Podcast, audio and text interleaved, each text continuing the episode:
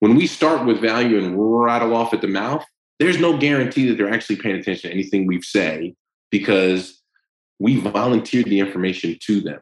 They haven't asked us for it. And so the way that the brain starts to absorb info is like, Am I interested in what you have to say? I'll ask you about it. And if you offer info that I didn't want to know about, even if it's important, I'm probably not absorbing it right now because we didn't start this endeavor with me showing an interest in wanting to know more. Yeah. People always love to hear about themselves. And when you can start to explain how someone ticks, then it starts to generate and garner interest. Hi, my name is Brandon Voss. And I want you to steal my strategy. You're listening to Steal My Strategy, the show where we talk to smart people who invite you to copy, review, and remix practical ideas you can apply to life and business. Are you ready? Let's get to it. Brandon, we are stoked to have you on the show. I personally am excited about this one because this topic of how to be an effective negotiator is fascinating to me. And I personally believe that everything in life can be negotiated. Uh, and so I look forward to hearing your views, learning from you. You are the president of the Black Swan Group, is that right? That is, that is. And what is the Black Swan Group? So the Black Swan Group is a strategic business advisory firm that helps transform people's approach to difficult conversations and negotiation in general. Okay, I like that. So it's not just negotiating, it's how to approach difficult conversations. That's right. That's exactly right. What's the difference? The real difference is when you're approaching a difficult conversation, you've already decided in your mind it's probably going to be difficult, right? There's a certain amount of probably anxiety that's in addition to a normal negotiation that you're going into, right? You got to have a tough conversation with your spouse. You got to go in, you got to reprimand an employee, or you got to manage up with a boss that has got us on the wrong track. You know you're getting ready to have a difficult conversation. Um, negotiation in general is just two parties coming together to figure out if they can make an agreement, but difficulty gets added in as any negotiation proceeds because you're starting to look around new corners, you're starting to discover new information, and the difficulty has a tendency to rise as the process goes on. Yeah, I can relate to that. So I want to break up this discussion a bit, Brandon, as we learn from you today. And I want to frame those two things separately because I think, especially for financial advisors, they have a lot of difficult conversations with clients. For example, no, you you shouldn't keep supporting that deadbeat child and draining all your retirement resources. And boy, that's an emotional issue, right? But then negotiation is not necessarily something that they they probably think about a lot in their business. So I want to talk about those things separately and see what we can help them learn. So this first point you mentioned about difficult conversations and when you're going into that with anxiety. So let's say that's your trigger, right? I know mm-hmm. I know I'm about to have to face this challenging dialogue with someone. What are some tools that you would give me in that situation to prepare and approach it in a productive way? Yeah, yeah. Yeah, very good, very good. So, on the mental side, when we let go of the value we're bringing to the table, it frees up headspace to start to look into their situation very closely, right? It actually takes up mental work when we're focused on how we're going to explain how valuable we are. That's their mental parts that are just offline and are not focused on the counterpart. So making that mental switch is a big start. The other part of it is even if you're a financial advisor that's only been in the game for a short period of time, you've already got a really good feel for what a lot of people are bringing with them when they talk to a financial advisor. And if you've been in the game 20, 30 years, you got a really good feel for that, right? There's certain, there might be financial pitfalls that they're trying to avoid depending on how wealthy they are, as you mentioned, right? Supporting the deadbeat kid, right? That nephew that, that isn't worth a damn, but the family's wealthy. And so, right, we manage this situation, or they're trying to avoid an economic downturn. You know, you got a really good feel for what some of those things are. And you want to lead with those when you start the conversation, as opposed to you're here because I'm awesome. The conversation becomes you're here for these five reasons you came into my office because you want to address these three to five things. and you're talking to a financial advisor to figure out who you can trust the most with your money. Mm. So take me back to that point that you made about not trying to prove value. So if I'm a financial advisor and somebody comes in and I'm saying, okay, th- these are the types of things I help my clients with. This is what typically is of concern to individuals like you. This is how I can help. Mm-hmm. Isn't that exactly what I'm doing? Aren't I explaining my value to them in that conversation? But you said that's not what we're doing. So help me get that nuance down here. Yeah, no, re- really interesting uh, nuance there. And so both approaches show value. The real, the reality here is which verbalization of value can they actually absorb? Mm-hmm. And the thing is, if you're a financial advisor or you're in any service business, no matter what, they're going to want to get to the point where you tell me what you do and how you do it. They're going to want to get there. Now, our job is to allow that to happen organically as opposed to forcing that into the conversation out of sequence. Mm-hmm. And so when we start to verbalize an understanding of them, this is why you're here, it allows them to seamlessly transition into, you know what, I'd like to hear more about what you have to say. You have shown a clear understanding of why I came in the room and why I would look for a financial advisor anyway. How do you do what you do? Like, what, what are the top two things that you do to help your clients? That question is coming. Allow them to ask it because it also shows that they're paying attention to you. When we start with value and rattle off at the mouth, there's no guarantee that they're actually paying attention to anything we say because we volunteered the information to them. They haven't asked us for it. And so the way that the brain starts to absorb info is like, Am I interested in what you have to say? I'll ask you about it. And if you offer info that I didn't want to know about, even if it's important, I'm probably not absorbing it right now because we didn't start this endeavor with me showing an interest in wanting to know more. Yeah. People always love to hear about themselves. And when you can start to explain how someone ticks, then it starts to generate and garner interest. So, Brandon, I think this is a very fascinating approach to doing business. I want to make sure I got this right, that I understood what you said. You're essentially saying flip the script. When people come in, don't make it about you. Don't talk about the value you give because then you're just selling and they're tuning you out. Instead, talk to them about the problems that you know they likely have, do discovery, adapt your approach to their actual circumstances, and wait for them to get all that out and then say, How can you help me? before you start talking about the value you give. Did I get the point? That's right. That's right. And actually, I hope everyone paid really close attention to how Robert started to lay out his summary. And he did it very respectfully and very cautiously. And he said, I want to make sure I have this right, which opens himself up to correction, which is a great thing. People love to correct. And then you went all the way into it and said, right, what did I miss? Or I forget exactly how you ended it. That's a great way to start to verbalize what you gathered during guided discovery as a financial advisor when you're dealing with a client. Almost exactly the way Robert did. Now, let me, uh, please, please forgive me I want to make sure I have this right before we move forward so we know that we're on the same page. Here it is. Did I miss something? Like, that's a great way to put a nice little bow on your guided discovery piece. I love that. That's a great, great example. Yeah. Well, thank you. See, I'm already learning from you, Brandon. okay. So, so all of this is very practical. Yes. It's a good approach. I see how you could use this not just in difficult conversations, but really in all types of business settings where you're dealing with any challenging issues, emotionally charged issues, things where people have a lot of feelings, concerns, or questions about. Yeah, that's a great way to put it. Something else I would add, kind of what you mentioned earlier about putting yourself second, putting yourself in the back seat. Another reason we use tactical empathy in our approach to people is because it also makes us sound different than everybody else. It's not typical for human beings to start a conversation by saying, You're going to hate this, and then lay it out, right? We like to say things like, I hope you don't hate this, or I hope it doesn't sound disrespectful. And here it is. You automatically sound different when you do the former. that's the same thing with our natural approach here to negotiation.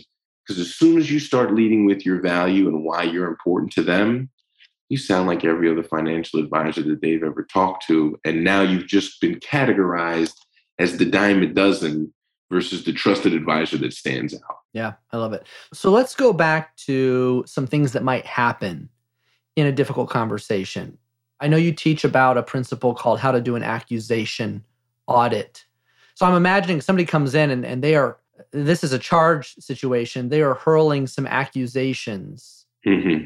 at me. And I want to, I want to diffuse this. I want to make it a productive conversation. And right now, I'm just feeling deflated, frustrated, attacked. What can I do, Brandon? Great question. Great question. And so there's basically two forms of the accusations audit, two ways that you can utilize it in the moment. And one is preemptive, and one is essentially reactive or responsive.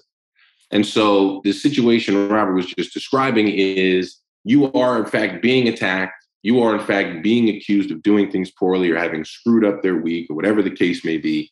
And the accusations audit used there would essentially be responsive or reactive because they've thrown accusations at you. Now we got to diffuse them. We got to address them. We cannot avoid the elephant in the room. And you would want to start with things along the line of clearly you are upset about these things. And you can lay out what these things are because they just told you. And then the hard part is taking responsibility for what they feel, for what drama or problems that you have caused in their life to the tune of, I know when we did this, when I did this, it affected you negatively in these ways. In addition, you're concerned about what our future relationship looks like, and you want to make sure that we're on solid ground, right? Whatever that is, whatever they're uh, exhibiting emotionally, that's a great way to end it. You want to get conclusion to this effort right? And you can, what's great is they've just given you all the ammunition. Now it's just a matter of using it and structuring it properly in the form of an audit. Clearly, this is a problem for you. I know I did this. Now, the other version of the audit, we've somewhat alluded to during this interaction of being able to state someone's position to them before they've opened their mouth. That's our preemptive accusations audit, right? Our, our let's get out in front of things and start to set expectations right out the gate. And that's where the classic things come into play that the financial advisors that are listening have a really good feel for. Why do people want to talk to a financial advisor? Well, because they got money to money that they need to invest and they want it taken care of and they want to solidify their future. They want to be able to put themselves in a place where they can retire early or set their kids up to retire early or allow them to start whatever businesses they want, right? You got a good feel for those things and you can start to predict essentially the gut reaction that all of our listeners have as an expert in their field. Verbalize what your gut's telling you when a new client comes in the room as to why they're there, because the chances are you'll be extremely accurate. And the other great thing about the audit is when you say things like, I know this, and you probably feel this way, and I'd imagine if you are incorrect, they're happy to step in and correct you and get you back on the path. Hmm. That's the other thing that's great about this approach is if correction is necessary, they're happy to step in. And the other thing is people tend to be extremely honest when they correct. Hmm. We all worry about dealing with liars. One way to make sure somebody's not lying is when they feel like they're correcting or fixing a problem. And so how do we allow them to do that? Well, accusations audit's one of those ways. Interesting. I can see why that would be effective, but something about it rubs me the wrong way because as I was listening to you and trying to put myself in that position, I was feeling like I have to accept a lot of blame here. You're basically saying, like, yeah, you know, these people can hear all these accusations. And instead of defending myself and setting them straight, you're telling me to to take the blame? You know what? Essentially, that's a great way to look at it. That's a great way to look at it. So if we back up to like we're triggered, we get defensive, we feel like we have to set them straight. Our cognitive ability has just decreased substantially because we're in a triggered negative emotional state ourselves. And so our ability to actually think goes way down, right? If you've read the Never Split the Difference, talk about people's brains work up to 31% better in a positive frame of mind. Now imagine if we're in a negative frame of mind. That's where we volunteer ourselves to go when we get defensive, we get triggered, and we feel like we need to set them straight. Another piece of that, a classic cliche that we use quite often is if you can taste how good the words are going to be rolling off your lips, they're probably the wrong words. and so that falls right into that category. And then this this right fight of like I'm attacking you and no, you're wrong. Let me defend myself. Now you're you're not negotiating. You're just having a right fight, right? You're right. I'm right. Who's right? The other piece of this is again, it's focused on their perspective. And so, in our perspective, we're not responsible for this. We don't actually deserve to be yelled at in this way. And in fact, you got people on your team that are supposed to handle this. Like, we're not even technically accountable for this aspect of our agreement. However, you're coming at me as if it's all my fault. That's our perspective. And that's why tactical empathy is so hard because your ability to influence in that moment has nothing to do with your own perspective. However, we're completely blinded by what we think versus what they think.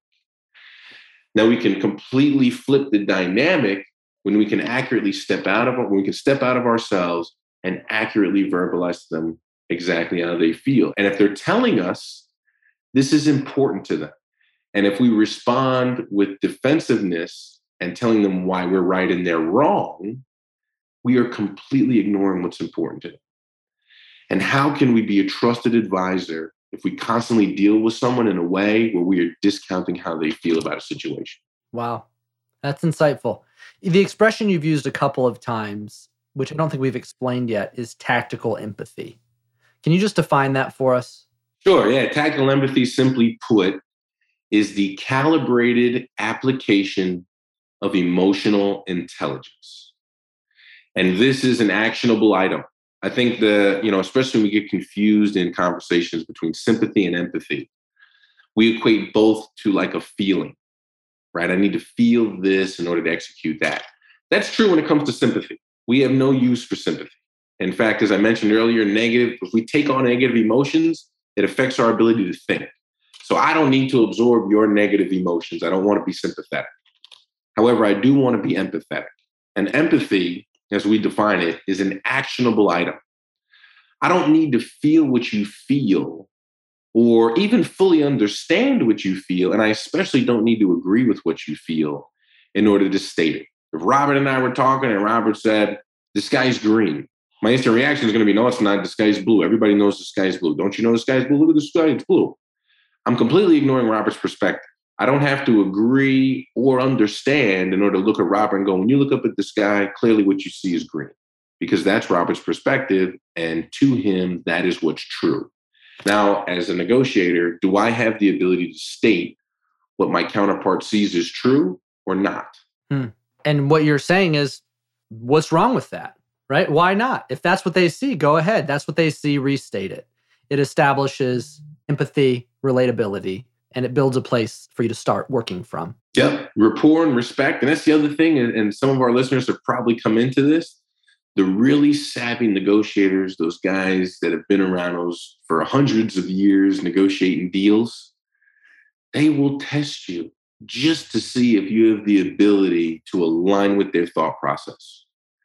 And if your natural state is, I present you with a problem, and now instead of addressing my problem, you're going into your value, then I already know we don't need to work together. And so the other thing is people will test you to see if you can actually verbalize what they see. We never want to miss the opportunity to do so. Yeah. And you know what's interesting actually, as a financial advisor, you're often dealing with successful business people exactly. who've accumulated wealth because they are good negotiators. Exactly. so it's possible they could be testing your EQ, they could be testing your business savvy by actually starting a negotiation and just seeing how you react to it, couldn't they? Yeah, no, that's a, that's a great way to put it. I mean, another part of this is like you represent a large amount of their assets. And what they need to know for themselves is how are you going to represent me when I'm not in the room? And if you and I talk and we're constantly misaligned and we're yelling at each other, how can I be confident you're going to do a good job on my behalf on the outside. We can't interact amicably. Why would I think that you're going to go out and do a wonderful job on my behalf when I'm not here? And so that's right. As people are evaluating a financial advisor and who to work with, those things definitely come into play. Yeah. Well, we've talked a lot about negative conversations and how to deal with those. I, I really appreciate what you've shared. We're getting into negotiation a bit more, and I'd like to do that actually One of the things maybe you can help me understand, Brandon, I think could be a misconception is that I'm in a service business. I charge a fee for that service. What I charge is what I charge. So I don't have to negotiate. I'm not selling cars. Why do I have to learn to negotiate?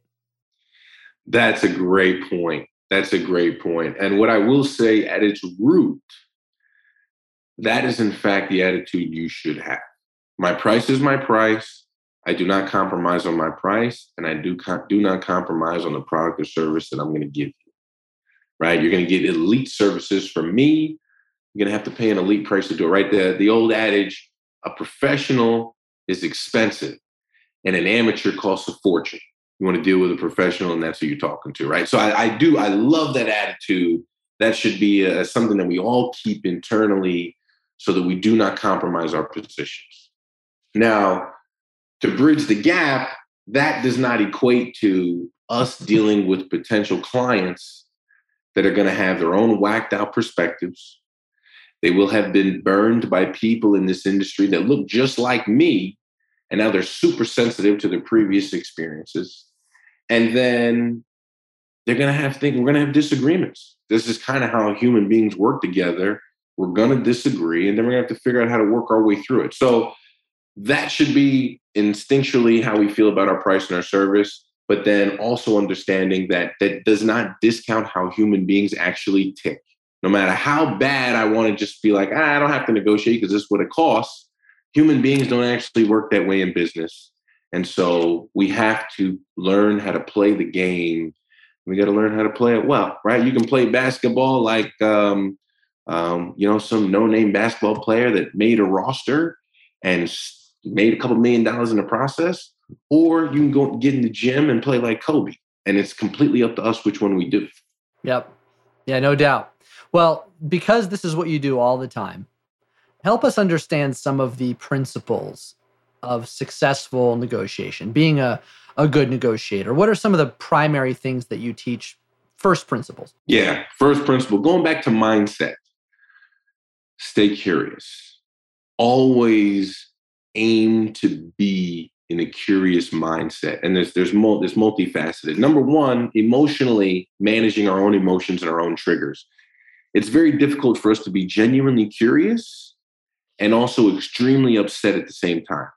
Yes, it emotions, is. Yeah, they're just too far apart.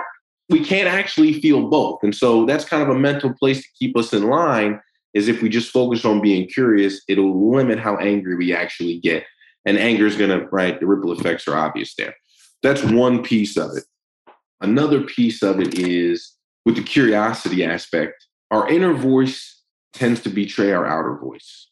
And so, as much as this whole fake it till you make it, right, put on a happy face thing, especially when you're dealing with experienced people, that toxic or hot energy that you have internally that you're trying to tamp down, it's going to come out in your demeanor, whether we like it or not. And so, again, if we stay curious, our ability to be upward inflecting in our tone, upward inflection, and be uh, sound, collaborative, and easy to talk to happens much quicker right? If we stay in curious mindset. And then another big piece of this is positive emotions are always reinforced when we label them. Negative emotions are always diffused when we label them. Now, those are opposite, right? We're doing the same action. We're labeling a piece. And in one case, it enforces it. But if we label it here, it doesn't reinforce it, it actually diminishes it, it makes it go away. And that's actually how emotions work when it comes to labeling positives versus negatives at the table. That's really hard to wrap our minds around because we're always afraid of introducing negatives. And I, don't know how many negotiation experts throughout time have said, and interviewers and PR people have said, you never introduce a negative. Never, never, never introduce a negative, right? They're gonna they're gonna burn you over that. Introducing a negative and addressing a negative that our counterpart already sees as being true are two slightly different things. Ah. And the latter, addressing what they see as true, again goes back to this elephant in the room thing, diffusing negative obstacles so that we can start to collaborate much better. And so then addressing the negative head on by labeling becomes much more of a requirement than a nice to have. So stay curious. That'll help you from getting triggered. Keep your tone, that'll help you keep your tone up. Mm-hmm. And label everything. The negatives that they bring out, label those. You don't have to introduce your own, but also label the positives because the weight will be added to the positive thing. That's exactly right. That's exactly right. And when you say labeling, what do you mean by that? Yeah. So label is just simply a, a verbal observation or a verbal statement that actually starts with it seems like, it sounds like, it looks like, or it feels like. We go into great detail in the book, so I won't waste the time with it here. But the purpose is continued alignment, continued understanding. But more than anything else, right? We've always talked about active listening and negotiation. And no one really knows what active listening is. A lot of us equate it to, well, keep your ears open and keep your mouth shut. And I'm actively listening. And that is not what active listening is.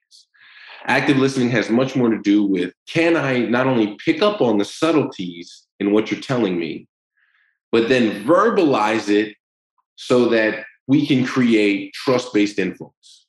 Mm-hmm.